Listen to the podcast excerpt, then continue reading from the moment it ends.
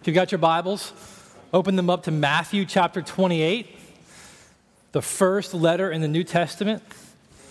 Matthew chapter 28. Put your finger there. Don't let it sweat on the page and work its way through. It's going to be a few minutes before we actually get to it, but put something there to hold it if you can. While you're getting there, I'll make one um, encouragement and, and public service announcement, hopefully all packaged together. Uh, we are going through this series in this city for the nations, talking about who we are as a church, who God has created us to be through the gospel, what He's called us to do as His church, and how we are working that out in the life of this local church we call Redemption Hill. And as we're going through this series, which will probably wrap itself up next week, there's been about 50 of you, maybe a few more, I don't have the exact number, but about 50 of you or a few more who have been going through the membership process throughout this entire series on the side. And we've been looking at our statement of faith, what we want to believe as a church, and we're now working through our, our church covenant, how we'll live that out. And as we finish this up in the next week, we'll be talking about some of the nuts and bolts about how we do what we do on a very practical level in that process. But uh, I just want to encourage some of you in that for, for I don't know how many, I've been really enjoying your stories and story, enjoying your testimonies that you've been sharing with us in this process. And I don't know for how many of you this is true, but for some, this is the first church you've actually felt like God is, is calling you to commit yourself to. And you're, you're beginning to learn for the first time, maybe, the priority that God has on the life of the local church. And, and that's unbelievable mean, that God would draw you to Himself and draw you to this place, and you've shared your story, and you're considering God's call to commit yourself to a people, and it be this people.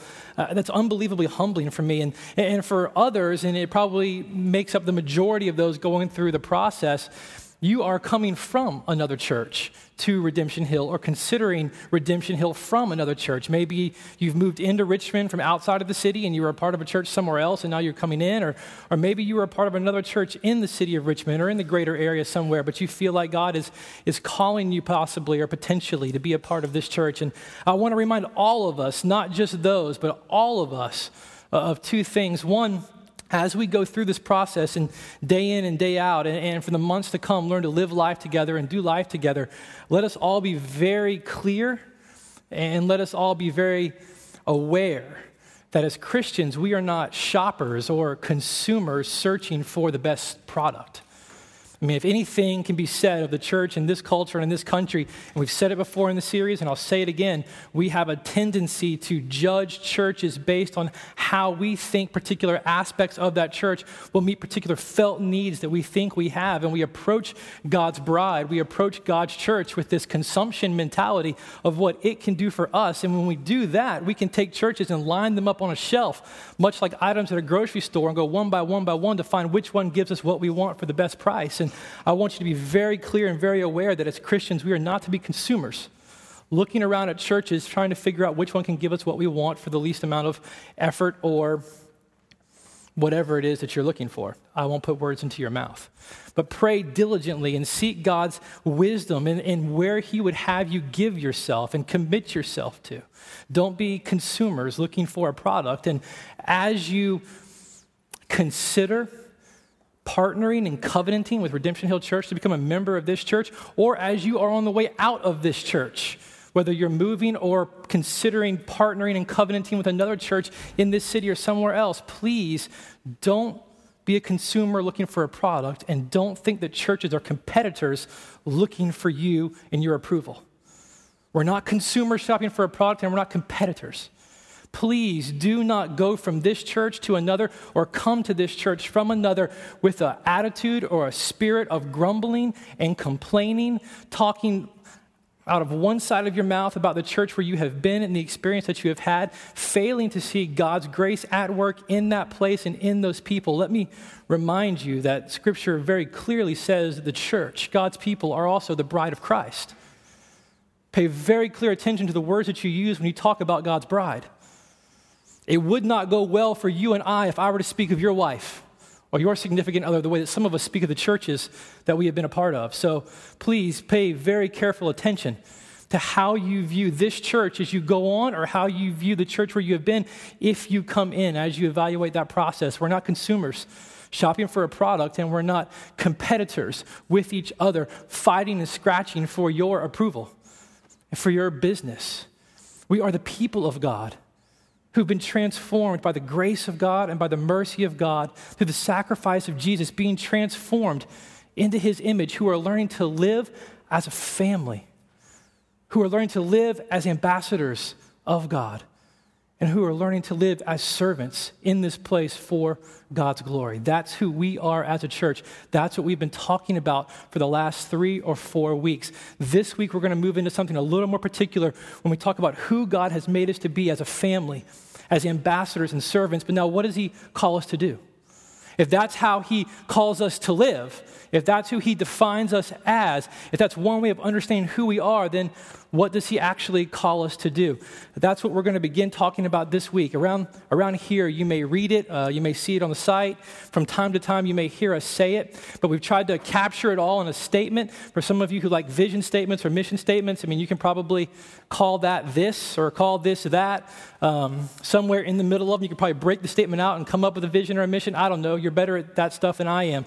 But you'll hear us say around here, or you'll read on things that we produce around here, that at Redemption Hill, we exist to bring God glory through cultivating gospel centered, grace driven, and mission minded people who plant churches and transform communities. There's three parts there you can call one part the vision, you can call the other part the mission, you can call the third part the scope. I don't know. Break it up however you want. We're going to unpack two pieces of it this week. We're going to unpack the third piece next week. And we're going to seek, by God's grace, to understand what He calls His people to do, what He calls His family, His ambassadors, and His servants to do in this city and ultimately for the nation. So let me pray for us as we get started. And by God's grace, we will, we will make headway this morning. Father, thank you for the privilege. Eh, I hope it never ceases to be a privilege in my heart and in our hearts to gather together as your people. That it never cease to be a privilege to come together as your people and to surrender ourselves to your word, to recognize your mercy and your grace and calling us to yourself, and your mercy and your grace in speaking to us and guiding us, and your mercy and your grace in transforming us from the inside out, that we may somehow, by your grace and by your mercy, be transformed into the image of your Son. That we might live lives in this city that reflect your glory, that reflect your greatness, that reflect your agenda and your passions. We ask that in the time that we have together this morning, you do that very thing by your grace and by your mercy in our hearts. Speak to us, change us, work on us this morning. We ask these things, Lord, in the name of your precious Son, Jesus. Amen. Three parts. We'll start with the first part. We'll work our way through the second part. And by God's grace, next week we will come to the third part and wrap this whole thing up. Part one we exist. Redemption Hill exists to bring God glory. I mean, you can call that the vision. If you're into the vision mission stuff, you can say that our vision as a church is to be a people that bring God glory. That is our way of understanding Paul's command, Paul's encouragement, Paul's exhortation to the Corinthian church in 1 Corinthians 10 31 that no matter whether you eat or whether you drink, whatever you do, do everything that you do to the glory of God. We exist by God's grace to be a people who, in all things, with all that we are, do everything that He has called us to do on this life, in this place for His glory. That is the center of who we believe God is shaping us to be. We believe that that is the center of what God's purpose for his people. And, and I'll be really honest with you, when you talk about the vision stuff and the mission stuff, I get really, really weary of it when it comes to churches because I think we take far too much liberty and far too much authority upon ourselves and try to be far too creative when God has been very clear to the church for, well, really since the inception of the church, what its purpose is and what God's vision for it is. God's vision for his people has always been the same. Since he called a people to himself in Abraham and promised through that people to bless all nations on the earth, God said, I called these people to myself for my glory. And when those people who God called to himself that they could reflect his glory as they were sustained by his power and his mercy rebelled against him and disregarded him and found themselves in sin and in slavery in Egypt, God said, You know what? I'm going to step into your mess and I'm going to rescue you and I'm going to do for you what you can't do for yourself. And I'm going to call you out of that slavery and out of that sin and set you into a place where you can again worship me and give yourselves to me. And don't be confused. I'm not doing this, God said through the prophet Ezekiel, for your name's sake. I'm not doing this because of you. I'm not doing this for you, that people can make much of you. I'm doing this that through you, my name will not be profaned to the nations that my glory will be made known to all nations throughout the earth. God has been very committed from the very beginning to his vision for his people, that he be glorified in all things and all that they do. That is God's vision, and we find in Revelations chapter 7 when it's all said and done. And when we see him and we're made like him, and we live for eternity in his presence, in the new heavens and the new earth, we will sing songs that never grow old and that never get tired. And we will sing songs with people from all tribes and tongues and nations of the earth that bring glory to God, celebrating his love and his mercy and his grace towards us as our Savior and as our Redeemer. God's vision for his people has always been his glory. And so when we talk about what our vision is as a church for this church, we need not go much further than the vision that God has already given us in his scriptures for his church, and that we would live and that we would exist to bring glory to God through all that we say and all that we do in all that we live, how we live. Now, how you work that out is the second part of the process, and God has been clear there too. But let me say this as a, as a caveat to all this, just in case you think I'm overstating the obvious. We are very intentional here to take the obvious that God has said and to stick the big E on the eye chart. Far too often, we're tempted to say, well, that's obvious. God said that we should go on and find some kind of deeper understanding or deeper meaning for what he was doing. No, God said, this is my vision for his church that I be glorified. That through you, through your life, through all that you do, I receive glory. You see, the, the chief strategy of Satan, the chief strategy of the enemy to God and his purposes is to do anything that he can do to divert us from the single intention and single plan that God has given his people for all of time. And if he can tempt us to take God's purpose for his people and somehow make it about ourselves, and he's done the very thing that can, can render us harmless and render us useless. It's been his strategy since the very beginning. If he can get us to take what God has given us for his glory and somehow turn it back upon ourselves and become a church and become a people who are bent on figuring out how we can make a name for ourselves, how we can do whatever it is that we need to do to get a city and to get a world to pay attention to who we are and talk about how great we are and to want to be where we are for the sake of being a part of who we are, then he's rendered us harmless for the eternal purpose and plan of God. And, so we're being very simplistic and very clear. The big E has to stay on the eye chart. The vision that God has for his people, the vision that we then take upon ourselves as his people, is that in all things he be glorified. If we do not keep our eyes firmly set on the big E, on the vision that God has given his people, I, I shudder to think of the things that I'll be tempted to chase after. I shudder to think of the things that I'll begin to think are, are defining for us as a people. And, and I shudder to think of the day that comes when we stand as a people in this city and declare that our vision for this people is somehow built around stuff or things or achievements or accomplishments, somehow short of God's vision and His purpose for His people. Somehow it's about what we can do and what we can achieve and what we can accomplish and what we can attain instead of what God has called us to be and how He's called us to live. So, part one God's vision for His people. Our vision as a church is to be a people who bring God glory. And if you're curious, that was week one of this series. I gave you a short recap. Part two how do we do it? How do we actually do that? God, again, has not left us to ourselves and to our ingenuity and to our creativity, uh, to our clever thinking, uh, and to our modern strategies to figure out how we best bring him glory. He's given us all that we need. Uh, he's been very clear about his mission, his plan for his church to do the very thing that he's called them to do. And that's what we get in Matthew chapter 28. So I've given you lots of time to get there. Matthew chapter 28. Look at verse 16. We're going to start in verse 16 and we're going to go through verse 20, and I'm just going to kind of bob and weave all through this probably. For those of you that have been around, know that that's generally my pattern. Matthew 28, we'll start in verse 16. We're coming to the end of Jesus' ministry.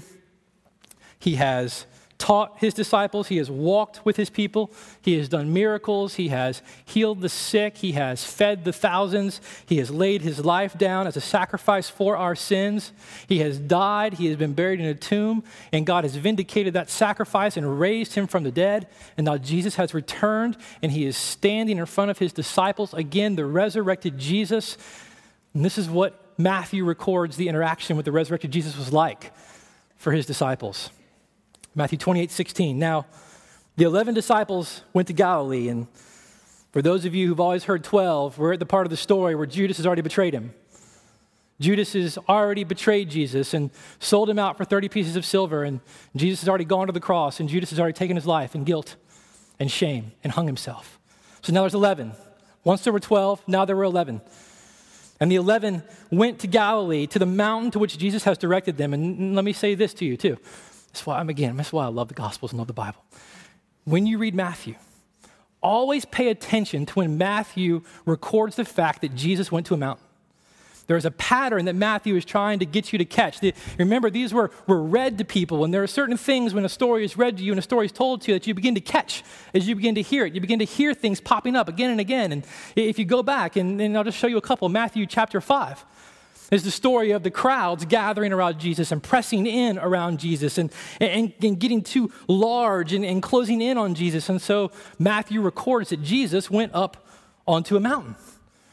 And what happened in Matthew 5, 6, and 7? He gave the Sermon on the Mount. Jesus gave what is arguably the greatest teaching of what it means to understand who he is and what his passions are and what his agenda is and what it means to follow him and to be one of his disciples. He, he goes up on a mountain and he unpacks the, one of the greatest sermons ever recorded. In Matthew 17, he's been teaching and training and walking with his disciples. And it says that Jesus took Peter, James, and John, three of his 12 disciples, up onto a high mountain. Now, high mountain is another time for another sermon, why he recorded that detail. But he said he took them up onto a high mountain. And what happened there in Matthew chapter 17? I'm looking for our biblical scholars now. Matthew chapter 17, Jesus took Peter, James, and John to the top of a high mountain. And in that moment and in that place, Jesus pulled back the curtain on his nature and on his character. It's the story of the transfiguration when Jesus let Peter, James, and John see who he really was and the depth of the reality of his glory. And we see Peter, the proto charismatic, the first one to want to see the glory of God, pitch a tent right there and keep it all for himself. This is what we got to do. Let's stay here. Let's don't ever leave this place. Here's the glory. First, proto charismatic. Highs and lows, bipolar emotions, Peter. I can pick on the charismatics, I'm one of them. Um, Matthew 17, Jesus pulls, pulls back the curtain. Now you get Matthew chapter 28. Matthew's recording Jesus' last interactions with his disciples. And once again, he says, Jesus, calling his disciples to himself, they go to the mountain which Jesus had directed them. And you should automatically be thinking now, as you read Matthew, he is taking them up onto a mountain. Something, something's about to happen. Jesus is about to do something. There's a reason why Matthew records what he records. And verse 17 says, When they saw him, they worshiped him, but some doubted. That's just an interesting note. I won't preach that. We'll save that one for another time, but interesting. 11. We're not talking about the multitudes, we're talking about the 11 the disciples who had walked with him, who Jesus had called to himself, who had been with him through his entire ministry, who had experienced the crucifixion and now experienced the resurrection, experienced the hanging of Judas and the, the betrayal of Judas, and now the resurrected Jesus has come to them and called them to the mountain, and they have seen him. And it's interesting to note that some still doubted, some still struggled. Could it really be? Could it all really be true? Is it too good to be true? And I love how Jesus leads into this. Verse 18. Jesus came to them. He didn't address their doubt. He didn't speak to the fact that some of them were still wondering. He had, to look at their faces. I mean, if you can try to imagine their faces, some are worshiping and some are doubting. I'm wondering which one Matthew was. I mean, was that a confession that he wrote into this thing, or was that some type of, I don't know, um, I, I don't know. I wonder which one he was. Was Matthew, Matthew worshiping or was he doubting? What were their faces like? And Jesus came to him and he didn't address the doubt. He didn't celebrate the worship. This is what he did. Verse 18. And Jesus came to them and he said, All authority in heaven and on earth has been given to me. What an amazing statement to lead with. Of all the things that he could have said, of all the things that he could have done, this is how Jesus leads into what he's about to say. All authority on heaven and earth has been given to me. Notice he didn't say all power. Resurrected Jesus, dead in a tomb, watched you crucified, watched you absolutely beaten to a pulp and buried, standing before you, talking to you. And he doesn't say all power on heaven and earth has been given to me. Wouldn't that be the obvious? Seen him perform miracles, seen him raise the dead, seen him walk on the water. He says, All authority on heaven and earth has been given to me because the difference between power and authority is that sheer power is just strength and might, but authority is the right to actually use that power. And this is what Jesus has said all authority, all right to the power that is in heaven and on earth. All authority has been given to me. There is nothing that exists, Jesus is saying, in the heavens or on the earth that is in any way outside of my authority that I do not have the right to exercise the power over. Think about what he has just said to them. Think about what he has just said and what they have seen. They have seen Jesus walk up to the widow at Nain who was suffering and mourning and just, I, have been there. I, have lost a child and she's, she's walking and the people are crying and he walks up to her says, Don't be afraid. Don't be afraid. She's not dead. He's, they've seen him raise children from the dead. They've seen the authority and the power that Jesus has over death. They've seen the power Jesus has over sickness. They've seen him touch lepers, outcasts, shameful members of society left to die of a horrid disease, and he's seen them healed. They've seen Jesus' power over nature. They've seen him simply speak and the storms stop, and the winds stop, and the waves stop. They've seen Jesus simply decide to walk out on the water to speak to them. They've seen his power over authority. They've seen his power over death. They've seen his power over sickness. They've been with him when Jesus has approached those who were suffering with being possessed by demons, and they've heard the demons squeal at the presence of Jesus as he walks up to them without speaking a word. The demons simply squeal at his presence and say, What say you? What have you with us, Son of Man? The demons recognize the power and the authority of Jesus, and they've experienced all of this. And here they are with Jesus. And this is how he leads all authority, not simply the power that you've seen, not simply the expressions of the power that is resident within that Godhead itself, but all authority rests in me. There is nothing that exists on this heaven, in the heavens or on this earth, that is outside of my authority, that I do not have the right to speak into and to control. It's unbelievable because what you're about to see is that God's authority, his power, is not simply blind authority, but it's authority that has a purpose. It's authority that God has, that He wields, and He exercises for a purpose. And God is about to call His people, His church, into the very purpose for which He has expressed His authority. Think about this. Before we unpack this, will we, will we be a church that is satisfied to trust in the authority of Jesus? He has said, Ask of me anything that you need to accomplish the purposes for which I have sent you, and I'll give it to you. I'll give it to you. All that we need to do the very thing that God has sent us here and reconciled us to Himself as His people, all the things, all that we need to be the people that He's called us to be and to pursue the mission that He has sent us on, He has in Himself. Are we, are we going to be a people who are satisfied? In his authority, that find his authority sufficient? Will we, will we take Jesus at his word? I love that he leads into this with that statement because I'm growing more and more convinced with every passing day that God is not looking for the most innovative or the most cutting edge or the most radically different group of people to call his church. I'm more and more convinced that God is not looking for innovation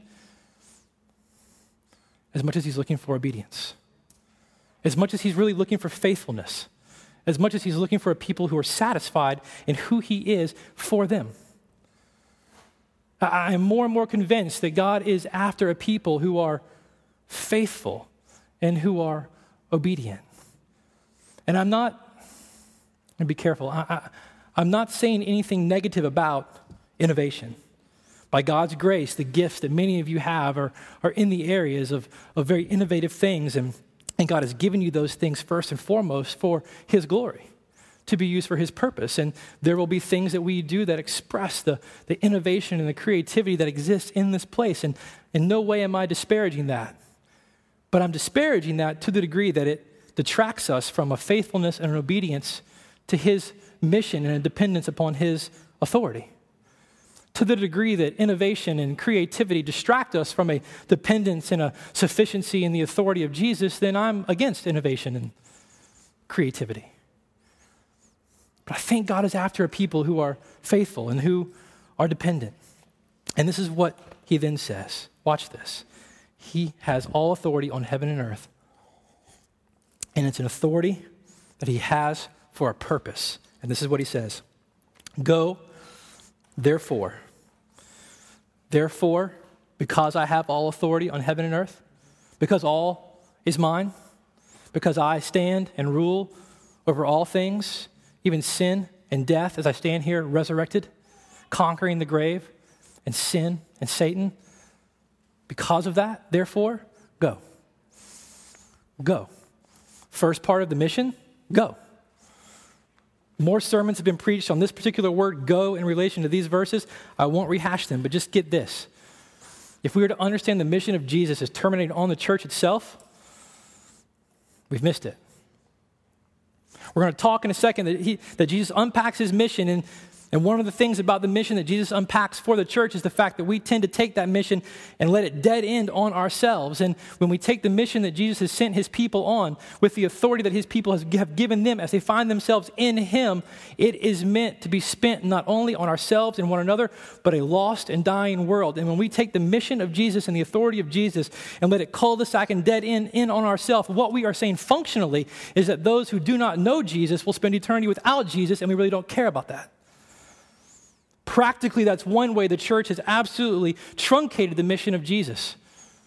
Is that we have taken the mission upon ourselves for ourselves, and we've been satisfied to circle the wagons around ourselves and functionally say that those who do not know Jesus, who at this place and at this time will spend an eternity separated from him, well, that's okay with us.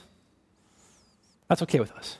We would never say it with our words, but we say it with how we understand Jesus' purpose and mission for his church. So, the first aspect of the mission that Jesus has for his church is to go. To go.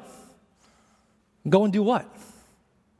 Make disciples of all nations. Again, the tendency that we have to circle the wagons and make it all about ourselves. Jesus is going to have to be painfully clear.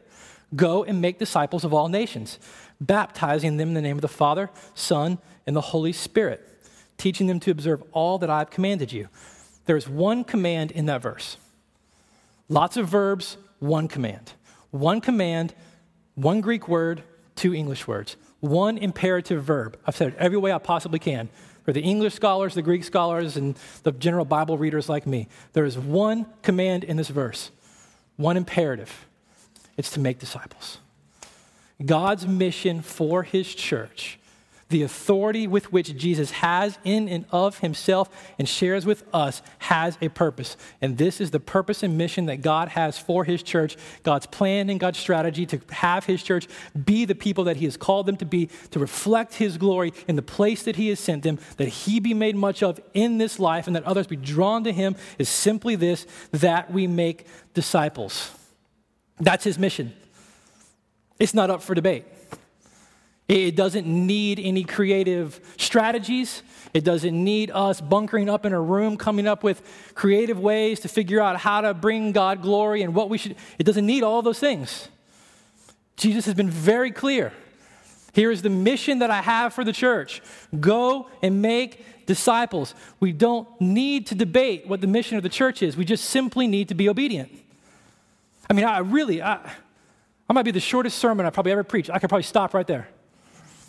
Probably stop right there. We could go to repentance, we could go to confession, and you can deal with Jesus because the, the plain reality of it is the mission that he has for his church to make disciples is not up for debate, it just is up for obedience. But we are tempted to do everything but the one thing that Jesus has called us to do. I'm as guilty of it as you are. Don't, don't hear me standing up here preaching to you. I might as well be sitting in a seat. We are as tempted to do everything but the one thing that He's called us to do, and that's make disciples. He's not after innovation, He's not after creativity, He's after obedience, and He's after faithfulness. Now, as we get going, let me, let me just unpack a couple of common misconceptions about discipleship. Because if you've been in the church for a long time, uh, and a long time meaning like over six months, you've probably been exposed to some definition of discipleship, some understanding of discipleship, some program of discipleship that probably misses the boat on, on, on, what Jesus is talking about here. I actually thought about doing a sermon on what discipleship is not and somehow unpacking what it is, but again, he doesn't need my creativity two misconceptions about discipleship. One, discipleship is not the obligation of a few. One thing that we've done in this culture in particular, and I'm not going to say this for the church at large because I think a lot of other nations don't, don't miss it like this. But one thing that we've done in this culture in particular is that we have read the Gospels, we have read the Bible, we have preached the good news of Jesus in such a way that we have allowed people to take for themselves the privileges of the gospel to take for themselves the riches of the gospel that we spent weeks talking about a couple of months ago, and somehow or another find a way to take themselves out from under the weight of the obligations of the gospel or the commands of the gospel.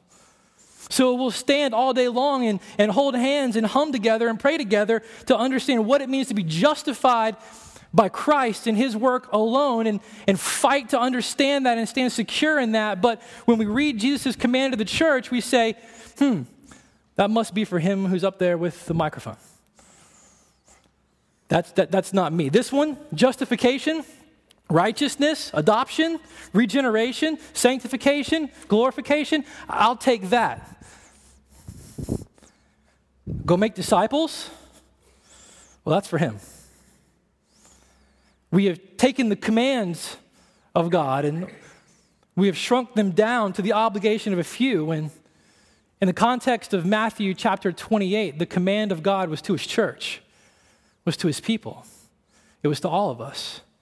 The mission that God has given his church, not the leaders that he has called in his church, but his church, is to go and make disciples. And here's one of the obvious things none of us outside of Jesus himself carry within us all of the gifts and skills and graces of God. It takes all of us to make disciples. It takes all of us. No one person in here has everything that it takes to make a disciple, a complete and full disciple of Christ in and of themselves. We don't. It takes the church submitted to the word, reconciled by the grace of God to make a disciple. It's not the obligation of a few, it's the command of the whole. That's one misconception about discipleship. But you know, we actually perpetuate that misconception in the church at large. I won't just lay all the fault on you for trying to figure out how to get out from under the responsibility to make disciples, because as a church as a whole, especially in this culture, again, I won't, I won't say this about other cultures. In this culture as a whole, we actually enable you to do that, and we help you do that by defining discipleship as a program. By saying that in, in, our Western mind, if there's something that needs to be done, and what needs to be done is to make disciples, then there's got to be some kind of formula or strategy or structure to it. And so we do whatever we can do to make whatever we can make to make it as easy to follow and process to complete. And we give people this program and say, if you just do this, then you'll be a disciple. And so we can look at that and go, eh, program, I don't really want to be a part of that. I'll do this program. I'll do kids, but not discipleship. Um, I'll do service, but not discipleship. And the church has made discipleship a program that you can opt in of or opt out of instead of a process that you're already all a part of.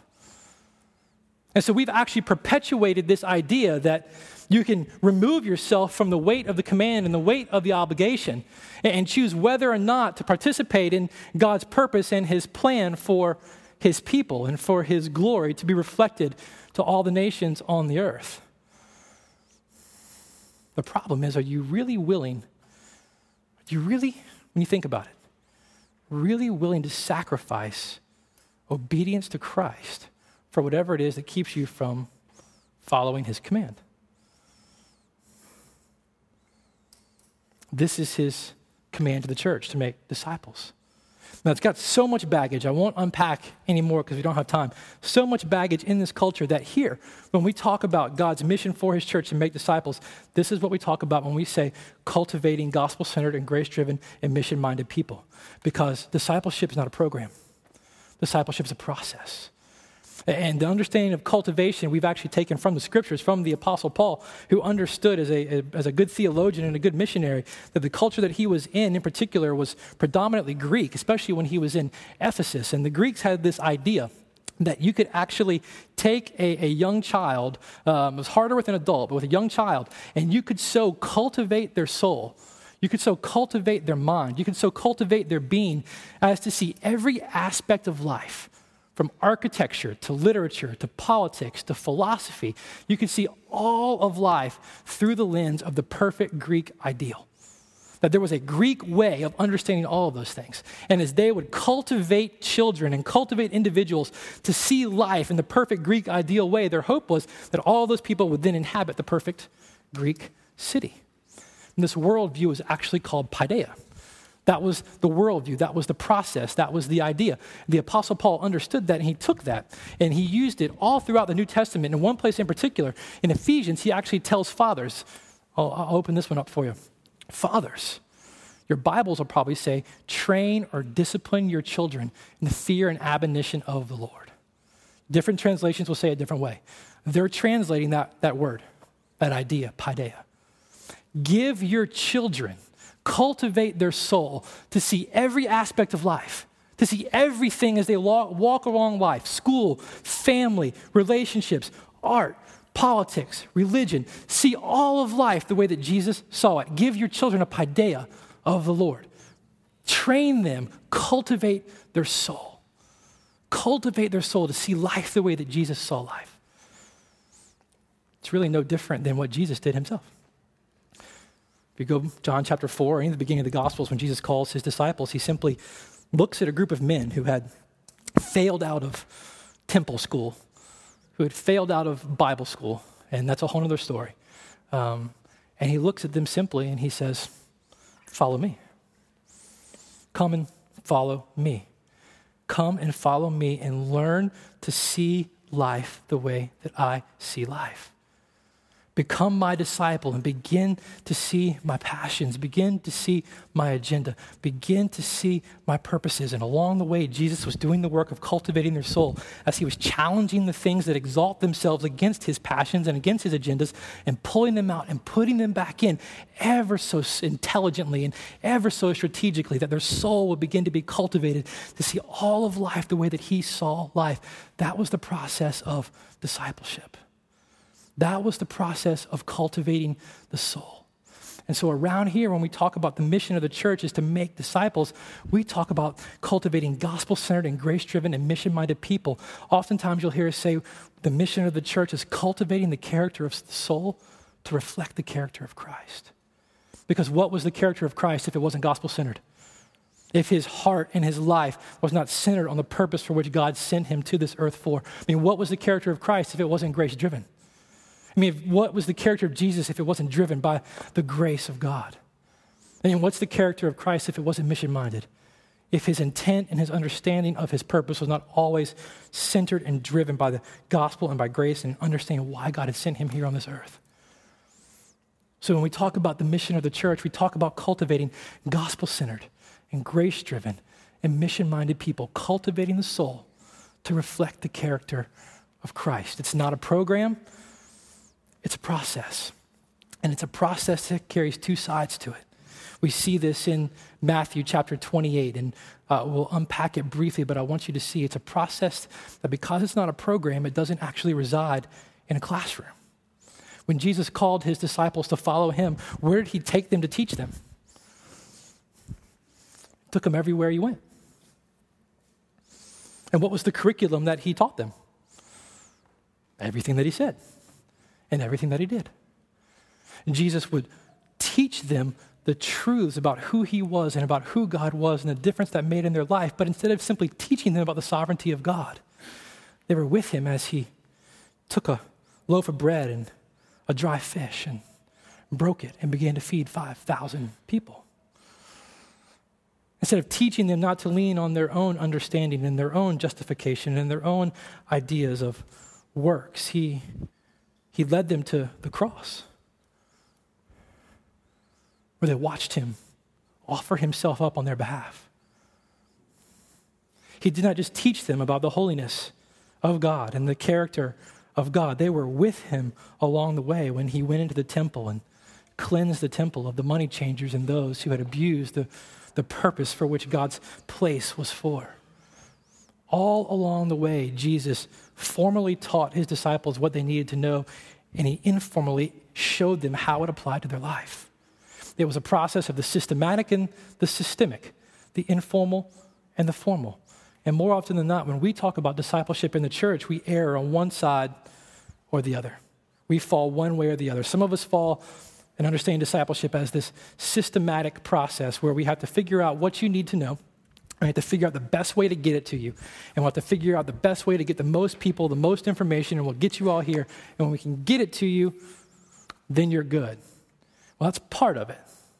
But then some of us tend to major on this whole idea of the informal and the systematic. And we tend to open our lives up to other people and allow people into our lives to come alongside of us and to watch us and to be a part of our life. But we have absolutely zero intentionality about it. We tend to think that doing one another spiritual good, actually being the part of the process of cultivating the soul of another person, is something that people will catch like the flu. And if they just come hang out with us and do our chores and do our errands for us, and, and they help us with our kids or help us with our cooking or just be around, that they'll just catch it. They'll just get it. No intentionality to it whatsoever. When it's this careful and unique balance of the two, there are things that we need to know.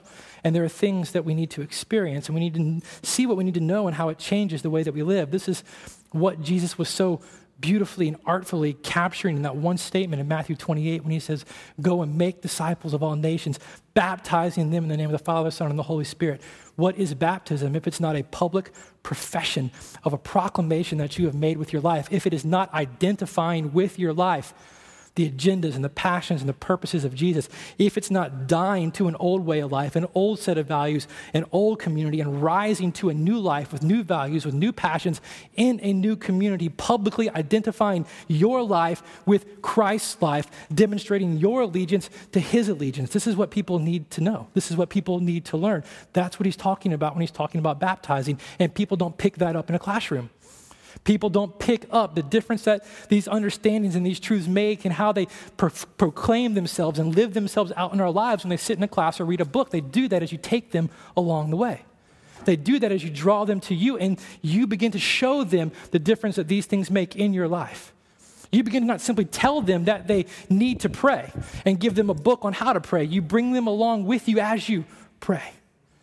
And you help them learn what it means to still their mind and to still their soul and to take the scriptures and to begin to pray the scriptures, to not get lost in rambling the same words over and over and over again and seeming like you say the same prayer over and over and over again because you just use the same words, but how God has given us all that we need in the scriptures and you teach them as you pray. You don't just teach people about the sovereignty of God in Romans 5, 6, 7, 8, and 9. You don't just teach them about the sovereignty and the authority of God over all things. You show them as you trust and believe that though weeping may last for a night, joy does come in the morning. You don't simply teach them about the justification of God. You actually help them to experience it as they watch you trust not in your own capacity to justify yourself by your actions, but as you in your life fight to trust God's justifying work on your behalf. Process is systematic and it's systemic. And some of you are going crazy because you're just waiting for me to get to the end so I can tell you what you have to do and how we're going to do it, but I can't do that. I can't do it. That's the problem. We were at a, at a conference this past week, and I really tried hard to get a hold of the video so I could just play the video for you this morning because this is pretty much what the majority of the conference was about, and they did a much better job than I probably ever will at explaining this. But one of the pastors who was talking, he said this a person in the church asked a great question. They said, So, with this discipleship thing, how are people in the church going to actually learn to study their Bible? He said, It's a great question. That's, that's really a great question. How many of you in the church enjoy studying your Bible? and feel confident that you know how to study your Bible? Raise your hands. And so they raised their hands. And he said, Now, the rest of you who want to learn how to study your Bible, those are the people who are going to teach you. Look around, see whose hands are raised. They'll teach you how to read your Bible. That's, that's it. That's discipleship. That's the process.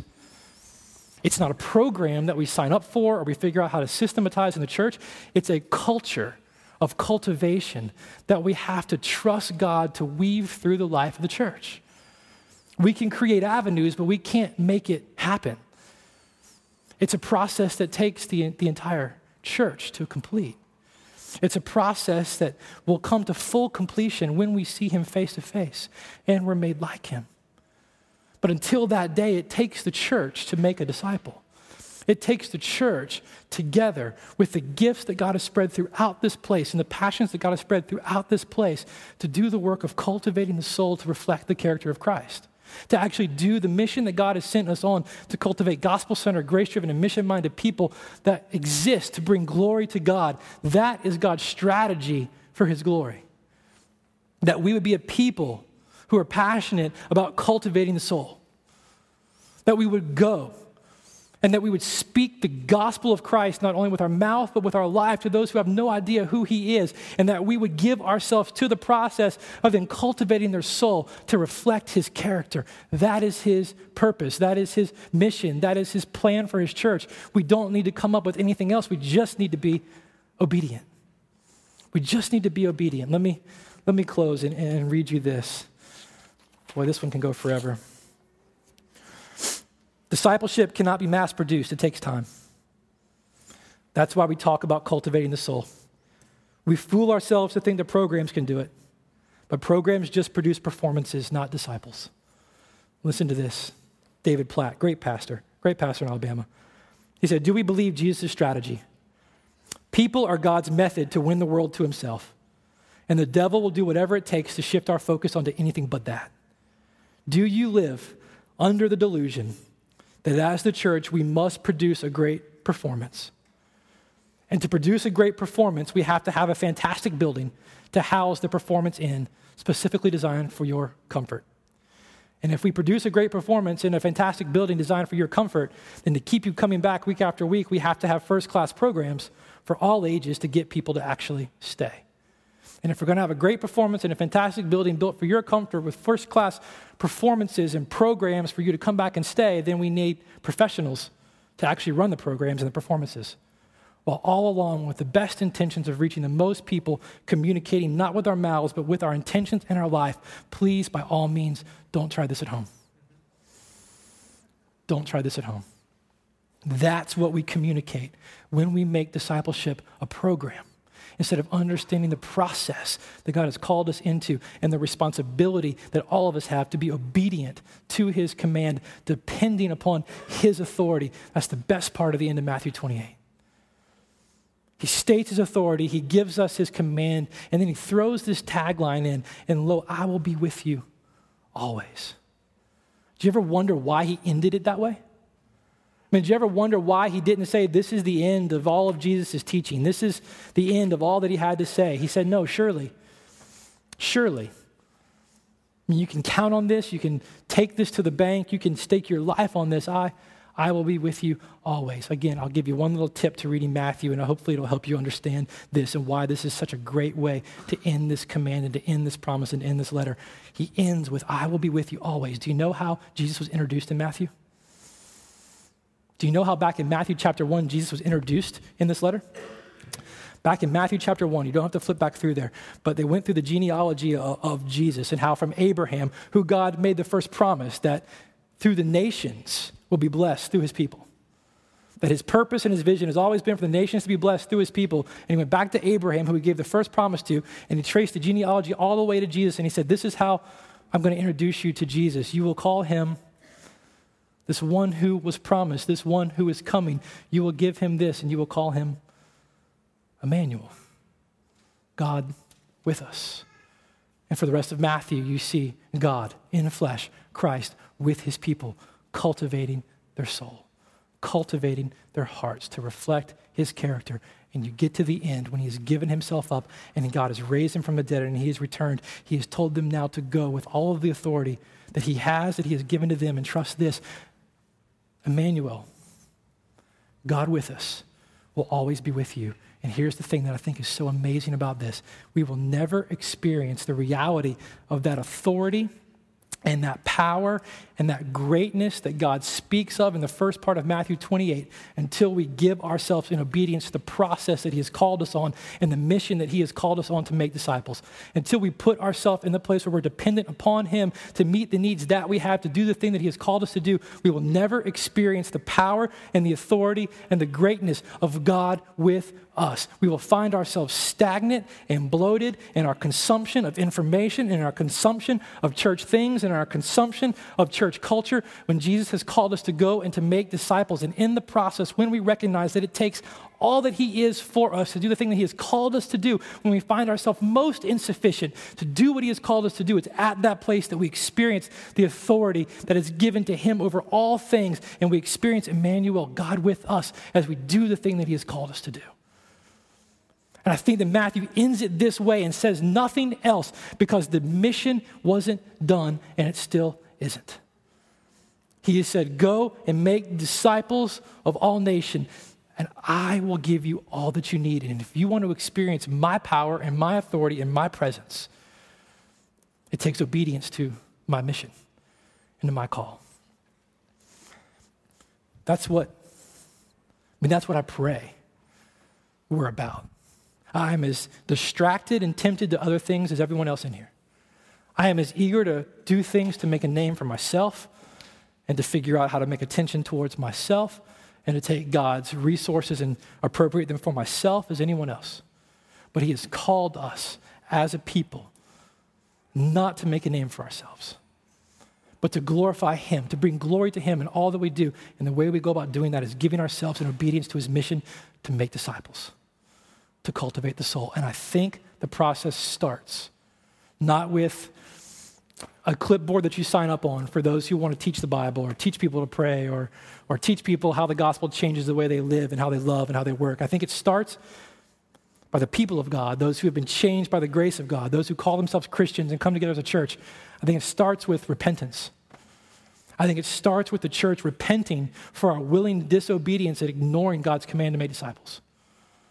I think it starts not with figuring out the best way to get all of you to do the very thing God's called you to do. I think it starts with your heart actually recognizing the call He's given you and your willful disobedience of it and us actually repenting. I think that's where it starts. And so I'm going to pray. And for my own soul and for the sake of our church, I'm going to, I'm going to ask God to forgive my own willful disobedience and our willful disobedience to His mission. And I'm going to pray that we begin to trust in His authority we begin to trust in his sufficiency. That we begin, our souls begin to be cultivated to see his purposes and to have his passions and his agenda. And that we would be a church that gives ourselves to his mission, to his plan, and, and for his glory. So I'm going to pray for us, and, I, and I'm going to trust God that this is the culture that God does a great work of cultivating amongst us. That uh, no matter else what happens the next 5, 10, 15, 20 years at Redemption Hill and what it looks like 20 years down the road, that it'll be said of this church that the one thing they were passionate about was cultivating the character of the soul to reflect the character of Christ. That that's, that's what they wanted to do. That's what they gave themselves to. All with the end that God be glorified in everything that they do, the way that they lived and the way that they served and the way that they loved. Their passions were His and their agenda was His. And that's what I want said of us. And that's our mission. If you're curious, there it is. Let me pray for us and, and ask God to enable us to be a people who are, who are passionate for it.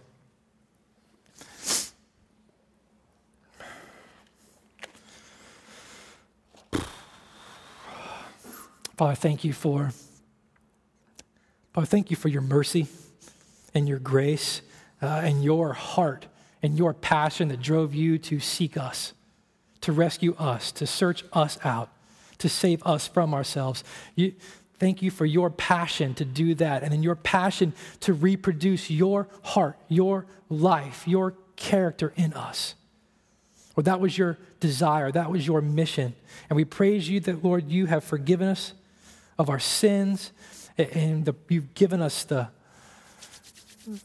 the promise of, of your word, and you've given us the authority that you have over all things as we find our lives hidden in you. Lord, let us not be a church that is satisfied with cultural converts.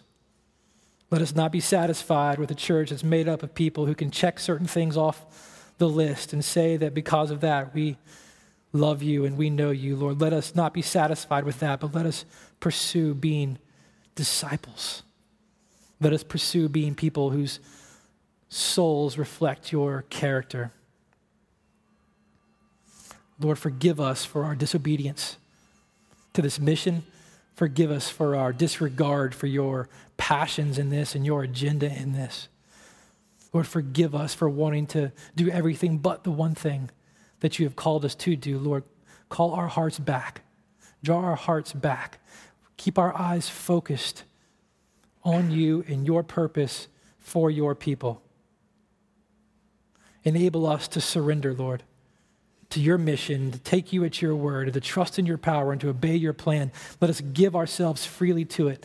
And may you show us the promise and the power of your greatness in new ways. And may all of this be done for your glory and by your grace. Amen.